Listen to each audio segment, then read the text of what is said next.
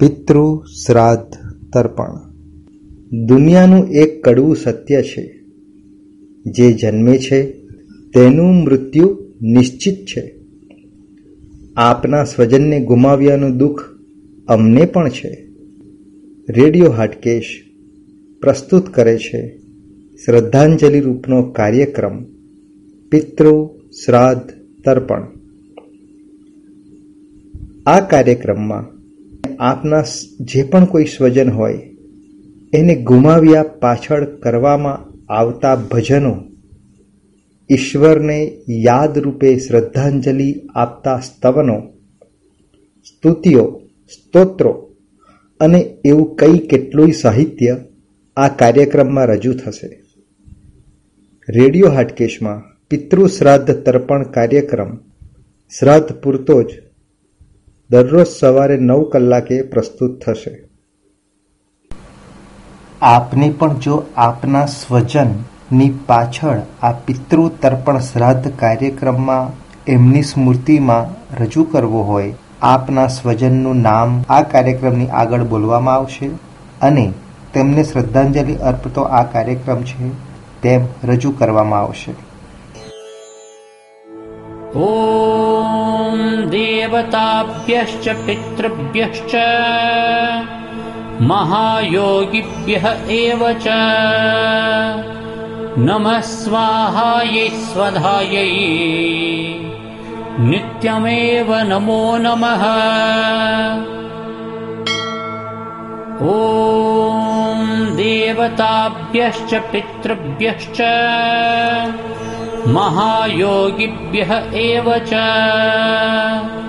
नमः स्वाहायै स्वधायै नित्यमेव नमो नमः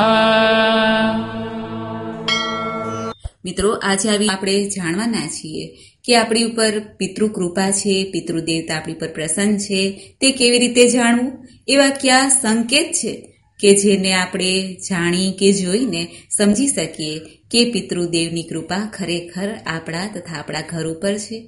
તે સંકેતો વિશે વાત કરીશું. મિત્રો, પિતૃપક્ષ, કે જે ભાદરવા પૂર્ણિમાથી લઈને ભાદરવી અમાવસ્યા સુધીનું કહેવાય છે. વર્ષમાં આ સોળ દિવસ આપણા પિતૃદેવતા માટે છે. આપણા ધર્મ ગ્રંથોમાં ગૃહસ્થો માટે પાંચ મહાયજ્ઞ દર્શાવવામાં આવ્યા છે. એ પાંચ મહાયજ્ઞ છે, દેવયજ્ઞ. દેવો માટે યજન પૂજન કરવું, બીજું છે ઋષિયજ્ઞ. ઋષિઓ માટે સ્વાધ્યાય કરવું, ત્રીજું છે પિતૃયજ્ઞ. પિતૃઓ માટે શ્રાદ્ધ તર્પણ કરવું.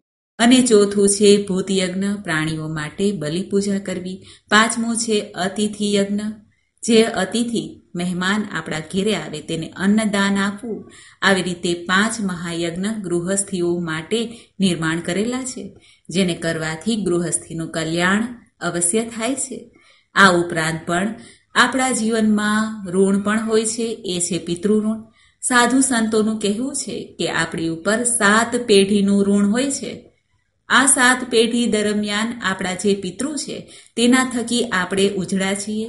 એટલે કે આપણને જે જન્મ મળ્યો છે, તે તેમના જ આશીર્વાદથી છે. તેમનું લોહી આપણી અંદર છે. માટે આ ઋણ પિતૃ ઋણ અવશ્ય ચૂકવવું જોઈએ. જેના માટે આ શ્રાદ્ધ પક્ષના જે દિવસો છે, તેમાં પિતૃનું સ્મરણ કરવું, પિતૃઓ માટે દાન પુણ્ય કરવું, પિતૃઓને માટે કંઈક શ્રાદ્ધ, તર્પણ આદિ કરવું. આમ કરવાથી પિતૃદેવતા પ્રસન્ન થાય છે ને આપણું ઋણ, જે પિતૃ ઋણ છે, તે ઓછું થાય છે અને આમ કરવાથી પુણ્ય પણ પ્રાપ્ત થાય છે. પિતૃ જો પ્રસન્ન થઈ જાય, તો જીવનમાં કલ્યાણ જ કલ્યાણ હોય છે. ચાહે ગ્રહમાન ગમે એટલા કુંડળીમાં મહાદુષ્ટ યોગ બનાવતા હોય કાલ સર્પયોગ બનાવતા હોય, પિતૃ દોષ નિર્માણ કરતા હોય તો પણ જો પિતૃ દેવતાની કૃપા હોય, પિતૃ આપણી પર પ્રસન્ન હોય, તો તે કુયોગ, સુયોગમાં બદલી જાય છે, એટલે કે જે ફળ આપણને દુષ્ટ યોગોથી દુઃખી થવા માટે મળવાનું છે, તેને બદલે પિતૃદેવતાની કૃપાથી ઈષ્ટદેવતાની પણ કૃપા થઈ જાય છે, અને તેના કારણે જીવનમાં ધન્યતા આવી જાય છે. દરેક દુષ્ટ યોગ શાંત થઈ જાય છે અને પિતૃદેવતાની કૃપાથી જીવન ધન્ય થઈ જાય છે, મૃત્યુ પણ ધન્ય થઈ જાય છે અને વંશવેલો પણ આગળ વધતો જાય છે. મિત્રો, પિતૃદેવતાની કૃપા છે એવું જાણવા માટે અમુક સંકેતો બતાવવામાં આવ્યા છે. જેમ કે, આપણું કોઈ કાર્ય થતું ના હોય અને અચાનક જ આ શ્રાદ્ધ પક્ષમાં કે જ્યારે આપણે પિતૃ દેવતાને સ્મરણ કરીએ છીએ, તેમના માટે કંઈક દાન પુણ્ય કરીએ છીએ, ત્યારે તે કાર્ય બનવા પામે છે. અચાનક એવા શુભ સમાચાર આવે છે, જેની આપણે રાહ જોતા હોય છીએ કેટલા સમયથી, કે આ કાર્ય બની જાય તો સારું, ચિંતા ઓછી થાય, અને અચાનક જ એ કાર્ય બની જાય છે. તો સમજી લેવું કે પિતૃદેવતાની કૃપા ઉતરી ગઈ છે. પિતૃદેવતાની કૃપાથી આપણું તે કાર્ય, મનોવાંછિત કાર્ય પૂર્ણ થયું છે.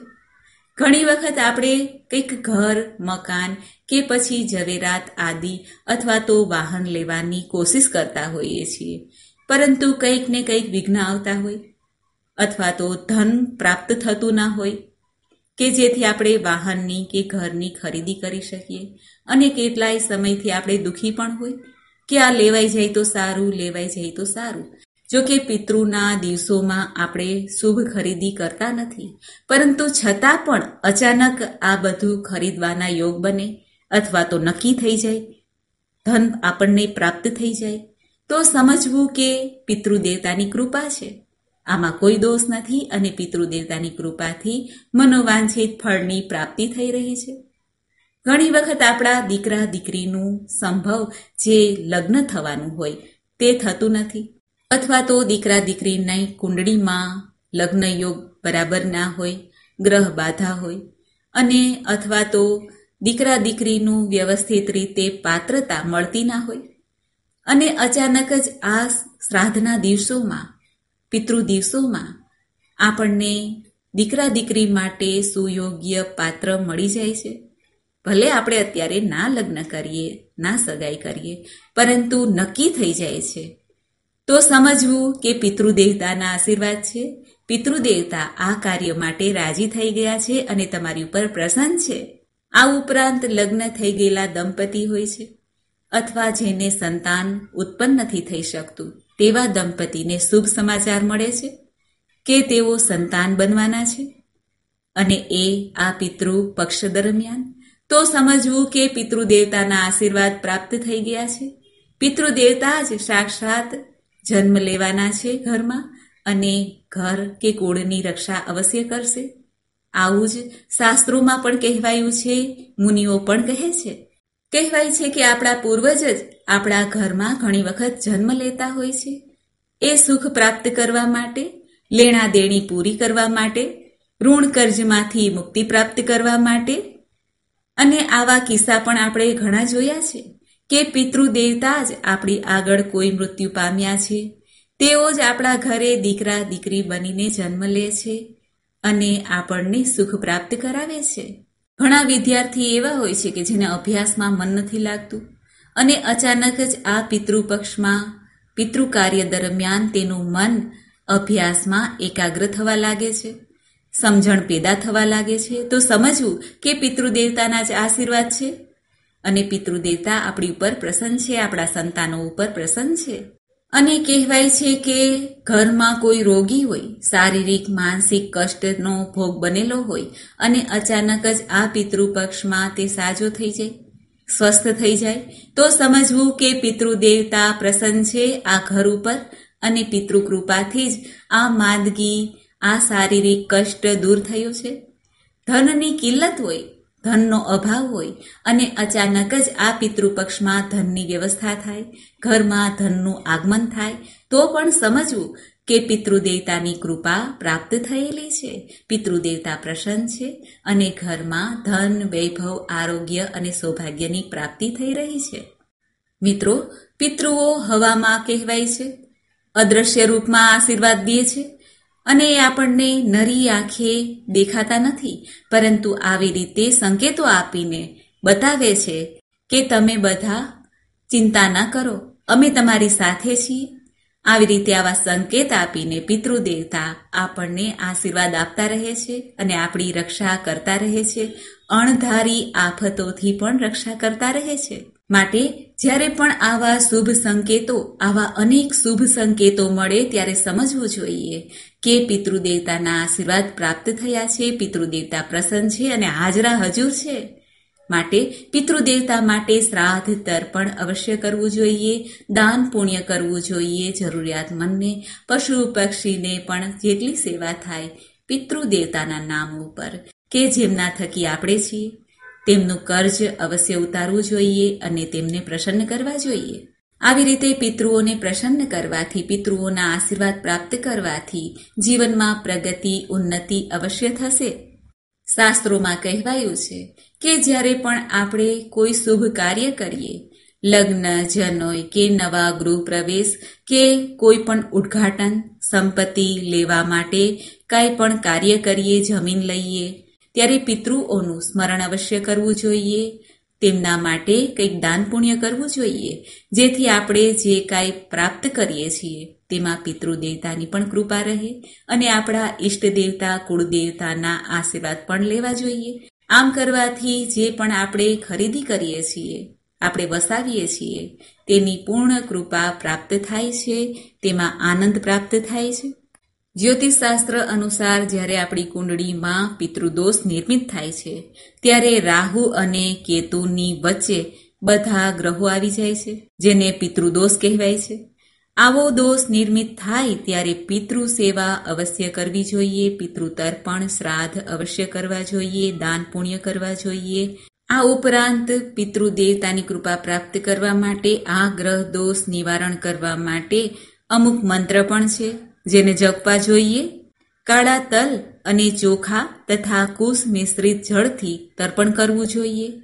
ઘોર પિતૃદોષ પણ શાંત થઈ જાય છે. આ ઉપરાંત પિતૃદોષ દૂર કરવા માટે પિતૃ મંત્રનો જાપ પણ કરવો જોઈએ. મંત્ર છે, ઓમ એન પિતૃદોષ સમનમ રીમ ઓમ સ્વધા. ઓમ ક્રીમ ક્લીમ એમ સર્વ પિતૃભ્યો, સ્વ આત્મ સિદ્ધયે ઓમ ફટ ॐ सर्वपितृप्रं प्रसन्नो भव ॐ। ॐ पितृभ्यः स्वधायिभ्यः स्वधा नमः। पितामहेभ्यः स्वाधायिभ्यः स्वधा नमः। प्रपितामहेभ्यः स्वधायिभ्यः स्वधा नमः। अक्षन्नपितरो पितरो मिमदन्त पितरः पितरः सुन्दध्वम। ઓમ પિતૃભ્યો નમઃ. આ રીતે મંત્ર બોલીને પણ પિતૃદેવતાની કૃપા પ્રાપ્ત કરી શકાય છે. આ ઉપરાંત ચોખા, કાળા તલ, કુશ મિશ્રિત જળથી પિતૃદેવતાને તર્પણ કરવું જોઈએ, જેથી પિતૃદોષ શાંત થાય છે. ઘરમાં આપણે પાણિયારું હોય છે, ત્યાં પણ પિતૃના નામ ઉપર લાંબી વાટનો દીવો કરાય છે. સરસવના તેલનો દીવો કરવો ઉત્તમ છે. આમ કરવાથી પણ પિતૃદેવતાની કૃપા પ્રાપ્ત થાય છે. ગાય માતાની સેવા કરવાથી પણ ગાય માતાને ઘરનું ભોજન પહેલી રોટલી ખવડાવવાથી તથા ગાય માતાને લીલું ઘાસ ખવડાવવાથી પિતૃદોષ શાંત થાય છે. આ ઉપરાંત કાગડાને પણ વાસ આપવો જોઈએ ખીરપુરી આદિ તથા જરૂરિયાતમંદને ભોજન કરાવવું જોઈએ, દાન પુણ્ય કરવું જોઈએ. નાની બાળાઓને જો નાની બાળાઓ મળે તો તેને પણ ભોજન કરાવવું જોઈએ અને કંઈક ગિફ્ટ પણ આપવી જોઈએ, કંઈક ભેટ આપવી જોઈએ, પ્રસન્ન કરવી જોઈએ. આ ઉપરાંત વ્રતોમાં એકાદશીનું વ્રત ઉત્તમ છે, પિતૃદોષ શાંત કરવા માટે. ભગવાન નારાયણને પ્રિય એવું એકાદશીનું વ્રત કરવાથી પણ ગ્રહ બાધા શાંત થાય છે, પિતૃદોષ શાંત થાય છે. ભગવાન નારાયણની કૃપાથી સર્વકાય મંગળ થાય છે. આ ઉપરાંત પણ આપણામાં જેટલું દાન કરવાનું સામર્થ્ય હોય, ભૂમિ દાન, સ્વર્ણ દાન, ચાંદી દાન, એ પ્રમાણે દાન કરવું જોઈએ અથવા કંઈ પણ જો શ્રેષ્ઠતા ન હોય, તો પ્રભુને હાથ જોડીને પ્રાર્થના કરવી જોઈએ કે, હે પ્રભુ, મારી પાસે આટલું ધન નથી. માટે ફૂલ નહીંને ફૂલની પાકડીના રૂપમાં આ ભેટ સ્વીકાર કરો. એવી રીતે નાનું સરખું પણ દાન આપી શકાય છે. આ બધા કાર્યો કરવાથી પણ પૂર્વજો પ્રસન્ન થાય છે. પૂર્વજોની આત્માને શાંતિ પ્રાપ્ત થાય છે અને તેમના આશીર્વાદ આપણા જીવન ઉપર રહે છે.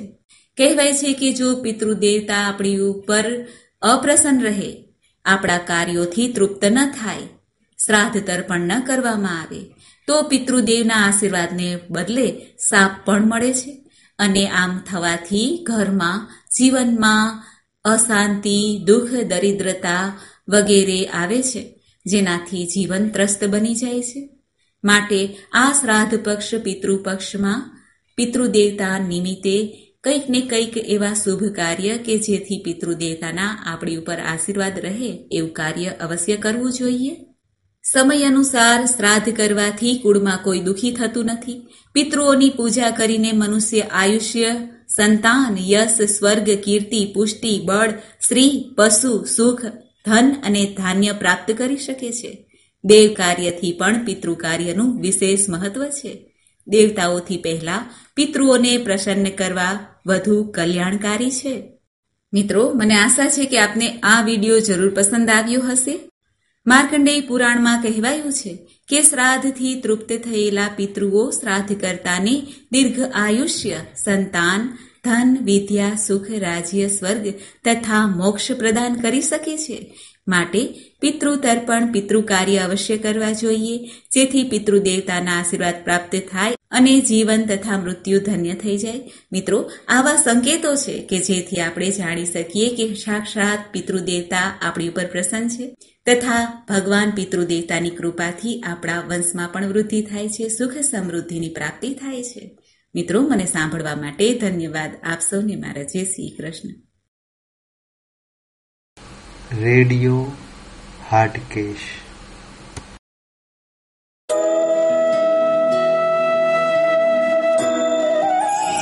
અર્ચિતાનામ મૂર્તાનામ પિતૃણામ દીપ્ત તેજસામ. नमस्यामि सदा तेषाम् ध्यानिनां दिव्यचक्षुषाम् इन्द्रादीनां च नेतारो दक्षमारीचयोस्तथा सप्तऋषीणां तथान्येषाम् तान् नमस्यामि कामदान्। मन्वादीनां च नेतारः सूर्यचन्द्रमसोस्तथा। तान् नमस्यामहं सर्वान्। पितॄन्न युक्दधावपि नक्षत्राणां ग्रहाणां च वायव अग्नियोर्नभसस्तथा